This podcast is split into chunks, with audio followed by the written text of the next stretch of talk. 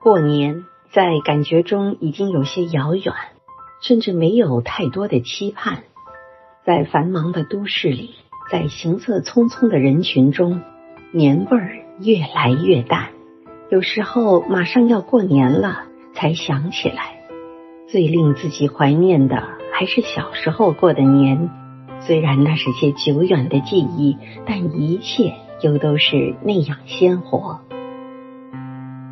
我喜欢啃冻梨，吃时发出的沙沙声，那白白的梨肉带来的酸甜，总让我回味不尽。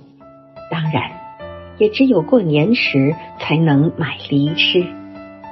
有一件小事很是难忘，那次母亲买来了冻梨，放在了储存杂物的仓子里，我便偷偷的盯着它，直到她进了屋子。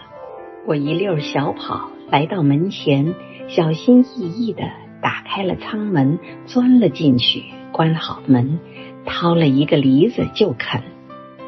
不一会儿，母亲进来取东西，一下子看到了我，我竟然有些不好意思，她却笑了笑，拍了拍我的头，没有说什么。